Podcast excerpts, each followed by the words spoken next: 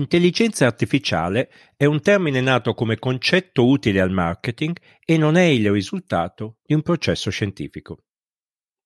Così si esprime Stefan Popenizzi, ricercatore da più di 25 anni presso l'Università Charles Darwin in Australia, nel suo libro appena apparso intitolato Intelligenza artificiale e futuri dell'apprendimento, narrazioni critiche della tecnologia e dell'immaginazione nell'istruzione superiore. Nel suo libro, che consiglio anche se è piuttosto difficile e, e, comporta per la sua piena comprensione una certa esperienza nel mondo della tecnologia applicata all'educazione, comunque sia, vi consiglio di leggerlo, di approfondire le molte critiche anche feroci, eh, alcune anche ingiuste, va detto, a come i promotori dell'intelligenza artificiale si muovono in maniera poco scientifica e molto ideologica, eh, molto pro eh, domo sua, si potrebbe dire. Proprio per questo ritengo molto utile, prima di andare al centro di alcuni nodi fondamentali del, del tema del nostro podcast, partire proprio dalla comprensione di quanto e in che cosa Popenizi abbia ragione. Io sono Riccardo Larini e vi do dunque il benvenuto alla seconda puntata del podcast Umanesimo, Apprendimento, Intelligenza Artificiale.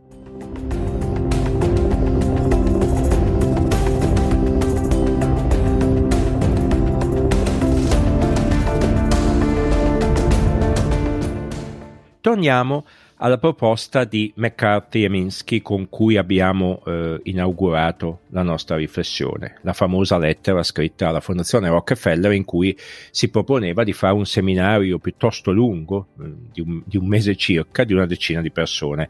Eh, per inciso, lì si diceva uomini perché non era solo una questione linguistica dell'epoca, ma perché effettivamente erano solo uomini coinvolti in questa ricerca. Eh, McCarthy e Minsky partivano dalla congettura che ogni aspetto dell'apprendimento e o qualsiasi altra caratteristica dell'intelligenza possano essere descritti in linea di principio in modo così preciso da rendere possibile la costruzione di una macchina per simularli. Ma quali sono le caratteristiche dell'intelligenza e non solo di quella umana, di qualsiasi forma di intelligenza, per la cui simulazione si vorrebbero costruire delle macchine, non è un argomento secondario, anzi è piuttosto centrale. Più avanti, eh, nel senso di probabilmente in qualche futuro episodio, ci interrogheremo anche sul fatto se abbia o meno senso voler riprodurre le car- caratteristiche umane tramite macchine, quali siano anche i limiti etici ma anche razionali e problematici, diciamo, di una simile impresa. Ebbene, gran parte di coloro che si dedicano a sviluppare progetti di intelligenza artificiale si rifanno a un'idea dell'intelligenza che non è di per sé antiscientifica, ma che dal suo sorgere oggi è stata ampiamente superata. Eh, cerchiamo di vedere insieme a quale genealogia di pensiero appartengono in larga misura i promotori e gli sviluppatori eh, dei sistemi di intelligenza artificiale.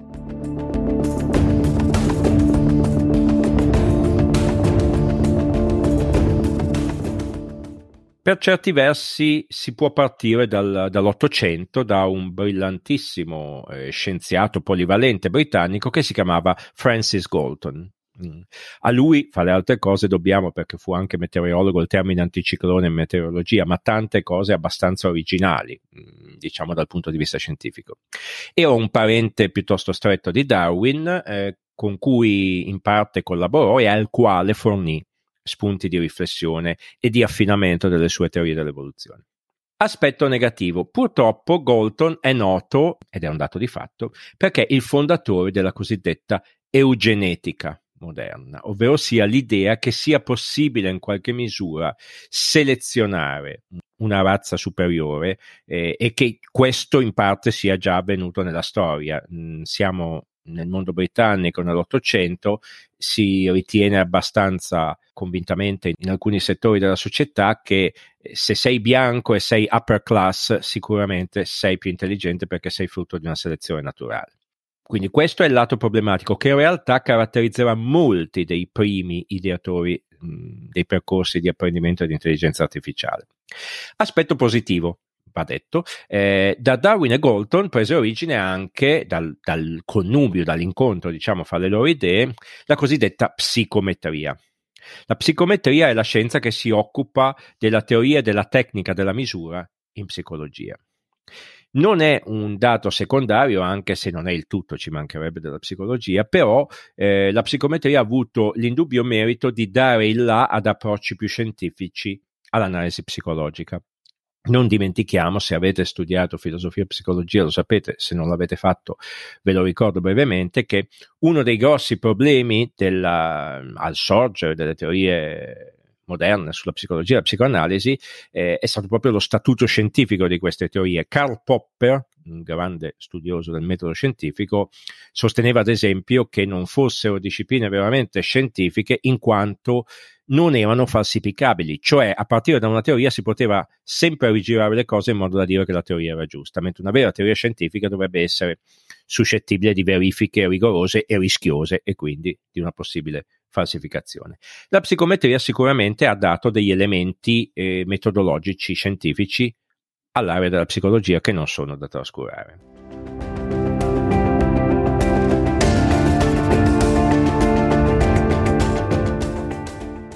Fin dagli inizi, però, in questo filone di pensiero, che sto ricostruendo da Galton in poi, si è interessati a misurare e dunque a classificare, inevitabilmente, le persone tra più o meno intelligenti, per motivi più o meno nobili. In Francia, a inizio Novecento, il governo nazionale chiede agli psicologi Alfred Binet e Théodore Simon di elaborare un test con cui poter determinare se gli studenti che andavano male a scuola fossero solo di scarso rendimento oppure mentalmente ritardati, cito letteralmente le parole dei protocolli governativi.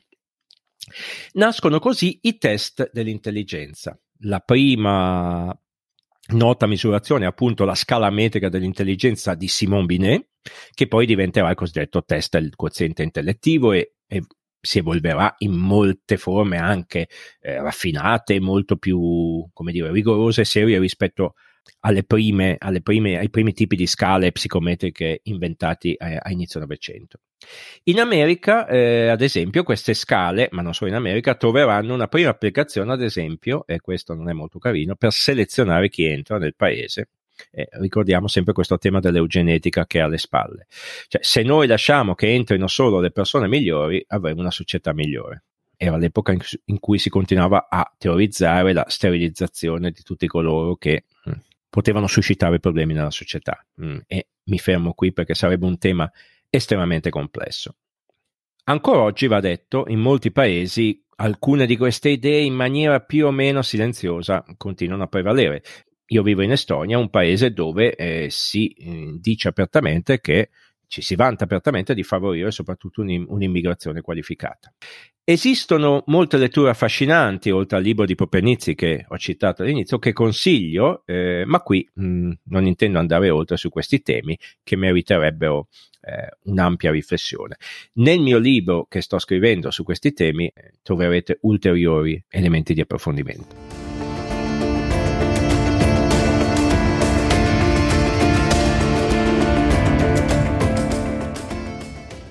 Ma cerchiamo di andare al punto. Che cos'è che si può misurare nella mente umana? Torniamo ancora una volta a McCarthy e Minsky li ricito, ormai sarà come un mantra che apprenderemo a memoria. Ogni aspetto dell'apprendimento, qualsiasi altra caratteristica dell'intelligenza, possono essere descritti in linea di principio in modo così preciso da rendere possibile la costruzione di una macchina per simularli.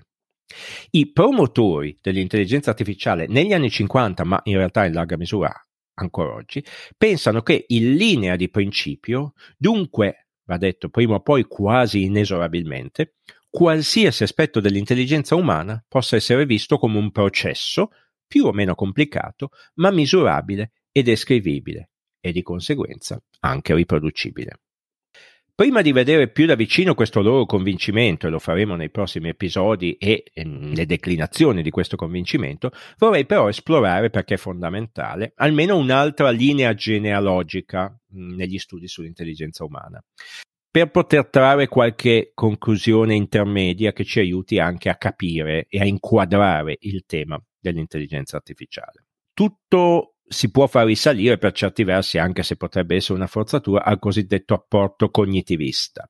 Le teorie cognitiviste sostengono in sostanza che vi sia un legame fra la capacità di risolvere problemi e l'intelligenza. Quindi l'intelligenza e la sua misura, la sua verifica non avvengono più rispondendo a dei test, ma cercando risolvere dei problemi, mostrando una capacità di orientamento eh, in una griglia di problemi. In questo senso vorrei citare alcuni studiosi, ma giusto perché chi di voi è interessato possa andare ad approfondire tutte queste cose, ma ovviamente sarò ingeneroso verso molti altri studiosi che non citerò, ma non è un corso accelerato sulla psicologia dell'intelligenza umana. Raymond Cattell, britannico, vissuto grosso modo a cavallo dell'intelligenza l'intero secolo scorso, dal 1905 al 1998, distingue ad esempio nella soluzione di problemi fra un'intelligenza fluida e un'intelligenza cristallizzata. L'intelligenza fluida è quella che permette di risolvere problemi nuovi che non abbiamo affrontato in precedenza a partire dalle conoscenze, dalle competenze che abbiamo acquisito, mentre l'intelligenza cristallizzata è la capacità di applicare a situazioni più o meno note delle tecniche, delle metodologie, delle abilità, delle competenze che abbiamo acquisito.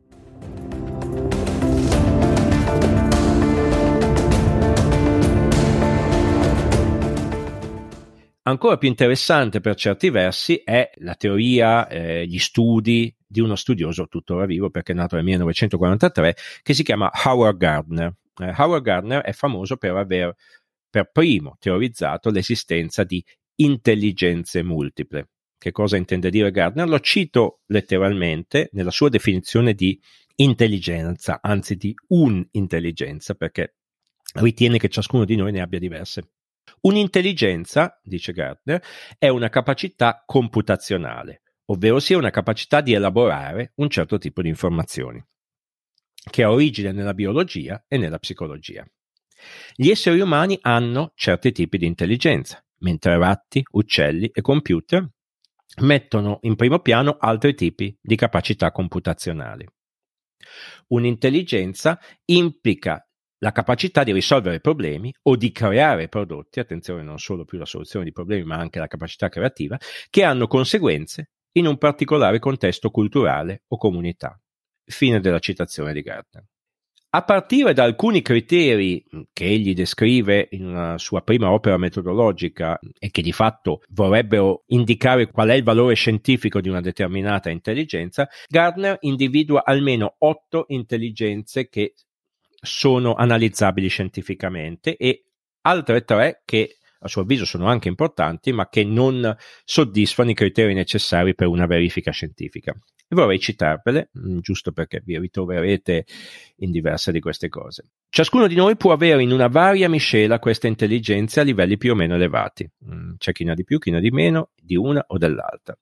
L'intelligenza logico-matematica, l'intelligenza linguistica, l'intelligenza spaziale, l'intelligenza musicale, l'intelligenza corporeo-cinestetica, l'intelligenza interpersonale, l'intelligenza intrapersonale, cioè la capacità di leggere se stessi, di comprendere se stessi, non solo di comprendere gli altri, come nel caso precedente, l'intelligenza naturalistica. Queste sono le intelligenze che in qualche misura eh, sono definibili in termini che soddisfano dei criteri scientifici, secondo Gardner. E poi ce ne sono altre tre eh, importanti, ma non verificabili scientificamente, ve le cito secondo, secondo Gardner, l'intelligenza filosofico-esistenziale, quindi la capacità di comprendere il mondo da un punto di vista delle strutture di pensiero e della filosofia, l'intelligenza morale, l'intelligenza spirituale. Lo studio scientifico delle intelligenze, ribadisco, è possibile per Gardner solo laddove esiste una certa misurabilità, verificabilità con metodi certi e condivisibili. Ma questo non esaurisce il panorama affascinante e variegato dell'intelligenza umana.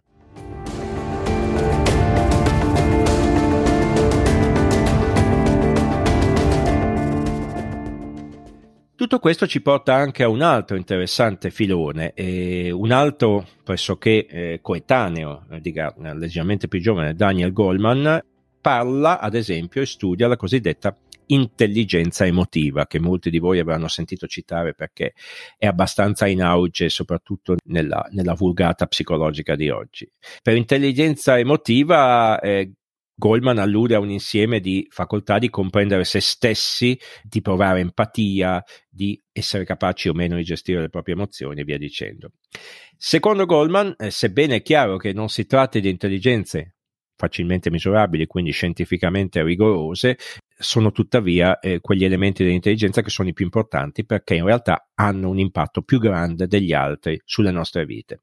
E se guardiamo al successo, faccio un, una piccola digressione, della rete oggi, no? mm, possiamo ben capire come in realtà eh, questo tipo di intelligenza, questa capacità di stimolare questo genere di reazioni sia un elemento più vincente rispetto a qualunque altro discorso rigoroso o, mm, come dire, eh, più basato su elementi che hanno una provata verificabilità scientifica. Approfondirò di nuovo nel mio libro la definizione delle ricerche sull'intelligenza umana, ma ora vorrei concludere questo episodio con una osservazione fondamentale.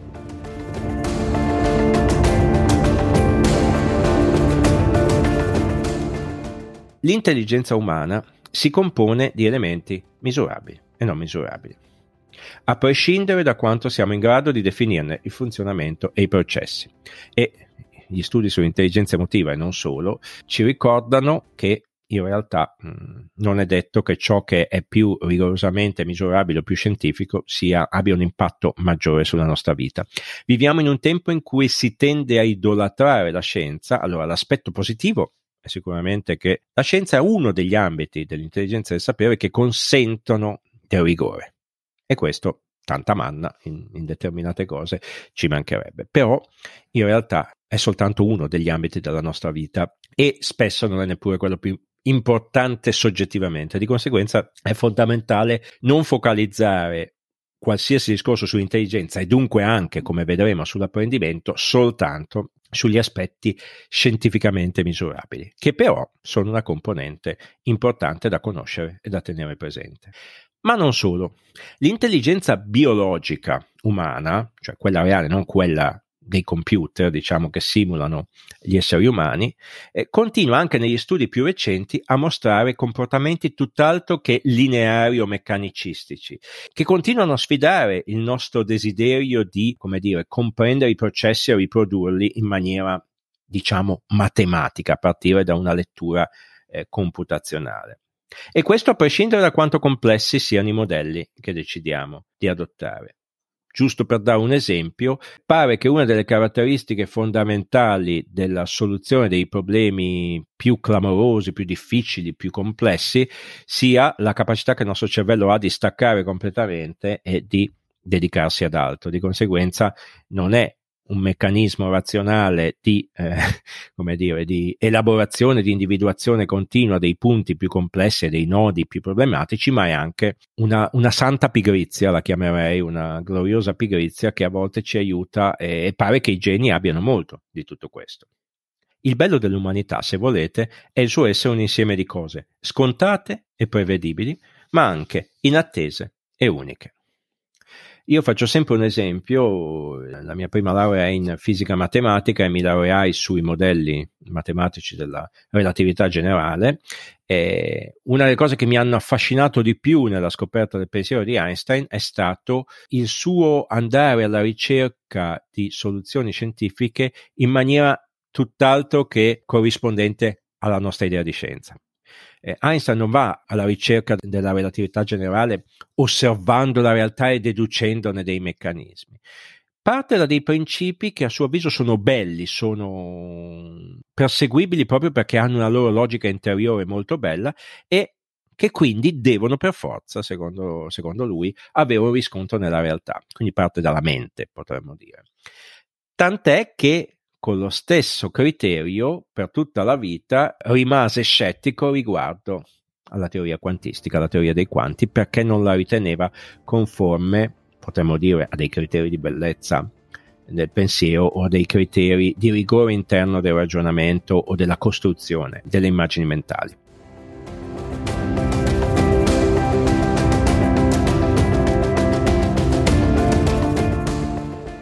Quando si dice di voler riprodurre l'intelligenza umana, oggi si è soliti distinguere tra intelligenza artificiale ristretta e generale, su cui tornerò ampiamente nei prossimi episodi. Che cosa si intende dire? Il ristretto si riferisce al fatto che si pensa di poter, eh, tramite le macchine, rispondere a problematiche specifiche settoriali, diciamo così. Mentre l'idea dell'intelligenza artificiale generale è la riproduzione di tutti i meccanismi del pensiero umano, quindi di costruire una macchina che sappia pensare e conoscere esattamente come facciamo noi, che abbia tutte le nostre intelligenze, potremmo così dire.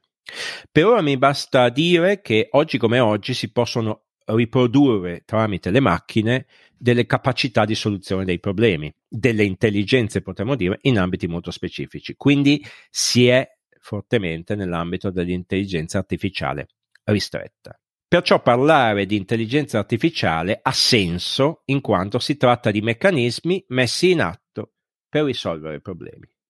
Così come ogni nostra intelligenza è un meccanismo per risolvere dei problemi in un determinato ambito, allo stesso modo la macchina può essere dotata di intelligenza, così come gli animali e anche le piante, secondo determinate teorie, mm, sono dotate di intelligenza. Dico queste cose perché eh, esiste un autore italiano bravissimo che consiglio a tutti di leggere che si chiama Luciano Floridi ed è professore a Oxford per il quale l'intelligenza artificiale non, non, non può essere chiamata intelligenza in quanto si limita a ripetere in maniera stupida dei compiti per quanto elaborati. Non concordo con Floridi nella misura in cui definisco l'intelligenza un po' con Gardner come una capacità, quindi con la tradizione cognitivista, di risolvere dei problemi. In tal senso esistono molteplici forme di intelligenza e anche la macchina mostra delle forme di intelligenza. Questa capacità delle macchine di risolvere dei problemi è qualcosa ovviamente di molto importante e di utile per noi tutte e noi tutti. Se però si vuole alludere con intelligenza artificiale a una riproduzione artificiale delle mille sfaccettature dell'intelligenza umana, siamo al momento lontani anni luce. E forse è meglio così. Alla prossima puntata.